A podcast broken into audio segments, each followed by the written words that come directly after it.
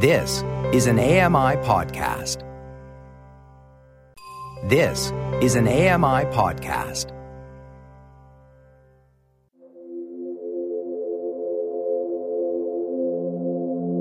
Welcome to Voices of the Walrus on AMI Audio, where professional readers give voice to articles from Canada's best general interest magazine. I'm your host, Lloyd Robertson.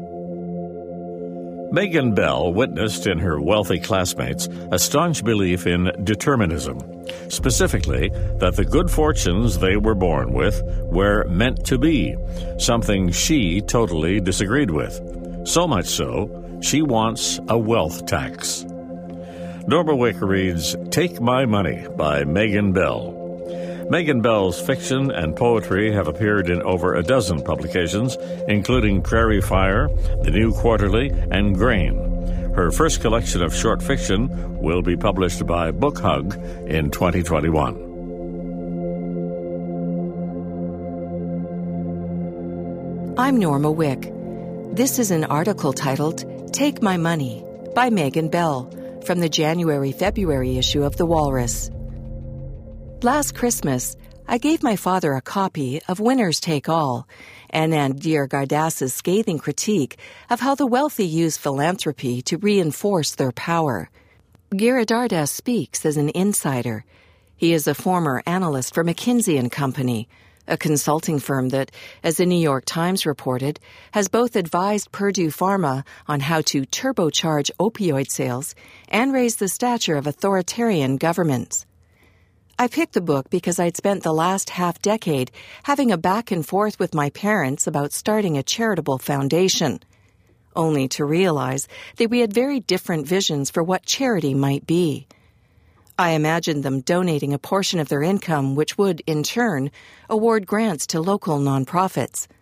My mother suggested they instead accumulate millions in an endowment and donate the capital returns annually.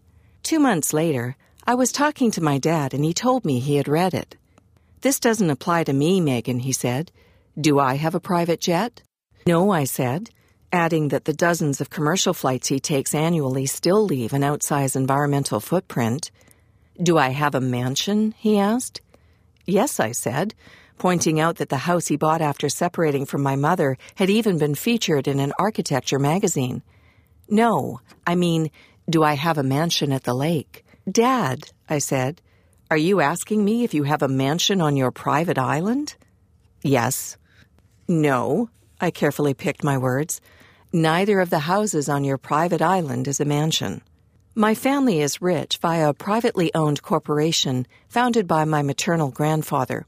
In the last decade, we joined the elite ranks of Canada's 0.01%, in the top 10% of the 1% wealthiest in the country, because we, like many wealthy families, are only getting richer.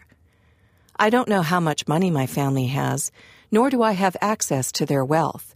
They've identified me, correctly, as the leaky faucet of the family because of my feminist and socialist politics.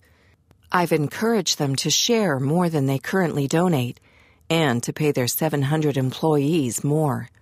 As I see it, the ongoing conflict between me and my family is simple. They believe that they're entitled to yearly vacations, 2 cabins, sports cars, a speedboat, lavish parties, and growing their own wealth despite already having so much more than most people. They believe that, because they are millionaires and not billionaires, because they are new money — my mother's father was the son of an Italian immigrant who worked as a produce driver, my father is the son of upper-middle-class Republicans — because they are generous with their many friends, and because they pay their taxes, they are not the problem. I believe, as A.Q. Smith put it in Current Affairs, that it is immoral to be rich, all of which is why I want Canada to adopt a wealth tax. The growing wealth gap, the impact of capitalism on climate change, and the question of what will happen when millions of jobs are inevitably lost to automation are just some of the many frightening issues younger generations are facing. Inequality, both within Canada and globally, has been steadily increasing since the 1980s. Canadian billionaires increased their wealth by over $20 billion in 2018, and bank executives from the top 5 Canadian banks pocketed $55 million in direct compensation. Meanwhile, according to an Oxfam report, the poorest half of the country holds only around 4.5% of its wealth. What's more, about 3.4 million people, roughly 18% of whom are children, live below the poverty line. To combat and reverse this trend, progressive political leaders such as Bernie Sanders, Elizabeth Warren, and Jagmeet Singh have all proposed different versions of a wealth tax on the richest families in their respective countries. If enacted, Singh's plan would tax 1% of wealth exceeding $20 million, inclusive of real estate, investments, and luxury items, raising nearly $70 billion in additional tax revenue over the next decade. I'd argue that a wealth tax, combined with other reforms such as capping executive pay, cracking down on tax shelters, and increasing the top marginal income tax rate, has the potential to slowly erode the fortunes of the super wealthy and limit the amount of money individual families can accumulate. I began to see the idea of a wealth tax grow in popularity after French economist Thomas Piketty proposed a progressive annual tax on capital in his 2013 book, Capital in the 21st Century.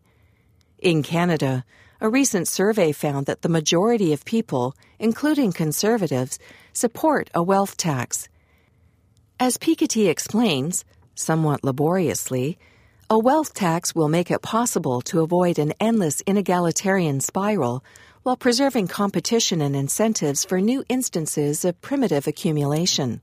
I was raised by capitalists in a family culture of extreme competitiveness, and my early childhood experiences left me with a nihilistic worldview that held me in a deep depression until I was introduced to feminist and left-wing politics at the University of Victoria.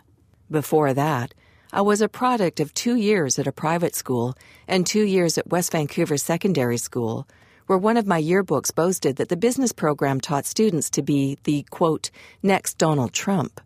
Two traits I sometimes witnessed in my classmates still jar me today.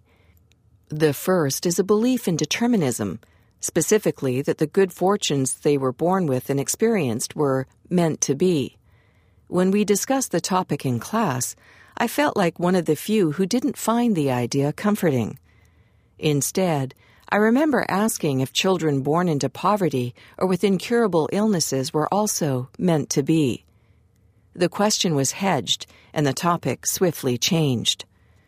The second trait I witnessed in my classmates is a belief in their own exceptionality, the idea that they could achieve whatever they wanted to if they just put forth enough effort.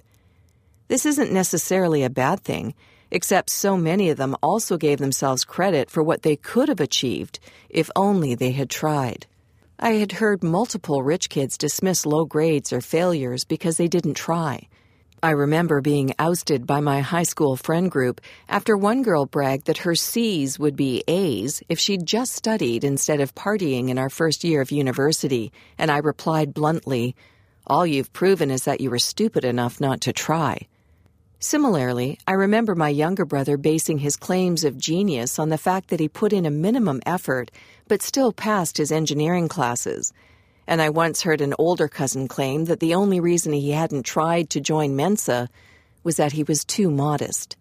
This attitude, I think, is a reason why so many privileged kids assume they could have bootstrapped themselves out of poverty if only they'd had the opportunity, and also why they seem to embrace victim blaming. I wish I could claim that, on average, the wealthiest in society are thoughtful, compassionate, and generous when it comes to their money. But my experience has been the opposite. I remember watching an executive chase down a cab driver after drunkenly handing him a $100 bill instead of a $10 to get his money back. I also remember a high school classmate who grew up in a mansion with a pool and a hot tub telling me, while we were eating at a Denny's, that he doesn't believe in tipping servers. When we visited other countries on vacation, my parents would teach me and my brother to haggle with street vendors and shame me for being gullible and too easily taken advantage of when I paid higher prices. This is more than just a selection of anecdotes.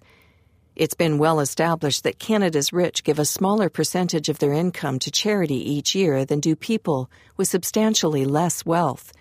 And, when they do donate, they are likely to give to organizations that appeal to individual responsibility over communal values, according to recent studies. It's been said that it's easier to imagine the end of the world than the end of capitalism. I'm no utopian, but I know there are better ways for us to live. I believe that policy changes to limit intergenerational inequality, the exploitation of labor, and the exploitation of the environment will lead to happier and healthier outcomes for everyone, the children and grandchildren of today's winners included. They would free all of us to stop comparing ourselves to one another, to let go of mass consumption and the gospel of prosperity. It would make us all less lonely if we could abandon the cult of individualism to embrace mutual care over self-care, collaboration over competition, active change over positive thinking. For this, we need social services to ensure that the basic needs of all are met. For example, a universal basic income could empower workers to say no to exploitative and abusive employers, as well as to jobs that are detrimental to society or the environment. How do we pay for all of this? Tax the rich. They might not realize it, but by taxing our billionaires and multimillionaires down to a more reasonable level of wealth, we would likely be doing them and their children an enormous favor. Research has shown that affluent children and teenagers are at high risk for anxiety, depression, and substance abuse. Researchers suggest that this is a result of pressure to achieve and isolation from parents. The rich have been shown to be less empathetic, and narcissistic or toxic parenting can both cause narcissism in children and lead to significant emotional and physical health struggles for them. I've observed that wealthy men who identify themselves as new money can be contemptuous of old money, those who inherit their wealth instead of earning it. In my experience, this can even include contempt for their own heirs, which leads some children to compete with the family patriarch, to try to accumulate greater wealth and power than what they already will inherit in an effort to prove themselves worthy of it. Many of the rich boys I went to high school with had identities tied to meeting or exceeding the wealth and success of their fathers. When I was younger, I remember hearing the romanticized story of my grandfather's self-made, rags-to-riches success and my father's dramatic growth of the family business, and knowing, with remorse, that I would never have a similar sense of achievement. Of course, the struggles of the wealthy pale in comparison to the struggles of those on the bottom half of the socioeconomic ladder. My point here is not that we should pity rich children, but rather that they do not seem to benefit from inequality either. In Complex PTSD, Pete Walker describes how children who experience emotional abuse and neglect often overdevelop one of four defense responses: fight, flight, freeze, or fawn. Children who are allowed to imitate the bullying of a narcissistic parent may develop a fixated fight response to being triggered, he explains. These types learn to respond to their feelings of abandonment with anger and subsequently use contempt, a toxic amalgam of narcissistic rage and disgust, to intimidate and shame others into mirroring them and into acting as extensions of themselves. I believe we see this in the contempt many successful capitalists have for people who claim victimhood or who come to rely on what Walker calls freeze, escapism and addiction, or fawn, people-pleasing responses to childhood trauma.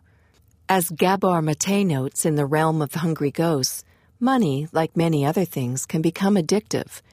This is not to say that wealth hoarders aren't responsible for their actions, but rather that their hunger knows no end. The rich can chew up and spit out the most sensitive among them. Here, I think of Donald Trump's older brother who died of alcoholism, of the private older brother of Charles and David Koch, who fought legal battles against his siblings and tried to distance himself from them, and of the countless stories of hazing and sexual assault within the Greek system, as well as its connections to binge drinking. I've been joking for years that I cannot bear to be sober around my family. Sometimes, I suspect that drugs and alcohol are necessary for the rich to live with themselves and one another. We certainly consume more booze than any other demographic. In the words of Brett Kavanaugh, I liked beer. I still like beer. I don't expect 0.1%ers or their children to have sudden changes of heart. When you are a child of winners, it is difficult to choose what feels like losing. A popular 2012 blog post titled Straight White Male, the Lowest Difficulty Setting There Is, compares privilege to settings in a video game. But for people who grew up believing competition is everything, it is more humiliating to lose a game played on easy than on a more difficult level. So here, I speak to everyone else. The rich do not care about you. Some might even hate you. And any rich person claiming otherwise is conning you. Call their bluff. The rich will not help you, will not save you through job creation or anything else. Corporate tax cuts are associated with greater inequality, not more job opportunities. The average rich person is looking out only for himself. I use the male pronoun because, according to Bloomberg's recent list, only 13% of the world's 500 richest people are women, and the easiest way for a woman to rise to the 1% is still through marriage or inheritance. We live in a world where the purpose of many high-paying jobs is to maintain the bureaucracy of capitalism and the myth of meritocracy, while jobs that are essential to a healthy community, care workers and hygiene and sanitation workers, for example, are overworked and underpaid. Private schools and the parents who pay for their children to attend them receive subsidies and tax breaks, while teachers at public schools across Canada suffer underfunding and overcrowding. The gig economy is disrupting industries such as hospitality and transportation, undermining worker protections. As Gia Tolentino points out in Trick Mirror, under late-stage capitalism, the model of business success in the millennial era is that of dismantling social structures to suck up cash from whatever corners of life can still be exploited. I'm a child of the 0.1%, one of the thousands of children who, through no merit of our own, were born to potentially inherit a disproportionately large chunk of the world. While I am grateful for the financial resources my parents have invested in me, I want a more equitable world, one where every child is cared for and has the opportunity to nurture their talents. Bluntly, it is incomprehensible to me that we live in a country where some people have indoor swimming pools and others do not even have clean drinking water. Dear Canada, for the love of humankind, the planet and its creatures, and the innate sense of justice I believe most of us carry, please support progressive tax changes, such as the wealth tax proposed by the NDP, and environmental action. We need to elect politicians who will tax the rich, eliminate unjust corporate tax loopholes, and crack down on tax havens, not politicians who have been bought by oil executives and other wealthy donors. And, to my family and to the other children of the wealthy who may be reading this, it's time to break out of our bubble and look at how much we consume. Wealthy children have a unique advantage in this fight, access to the sources of the problem. It's time to put aside our egos and listen to the people most affected by inequality and climate disaster, to follow their leadership, to put aside our obsession with individual achievement, and work collectively for a better world. Who knows? We might even save our souls. That was an article titled Take My Money by Megan Bell from the January-February issue of The Walrus. I'm Norma Wick. You've been listening to Voices of the Walrus on AMI Audio, produced by Don Dickinson. Audio engineering by Sam Robinson and Bill Shackleton. The manager of AMI Audio is Andy Frank, and I'm your host, Lloyd Robertson. If you enjoyed this podcast, please consider giving us a rating and review, and subscribe for more.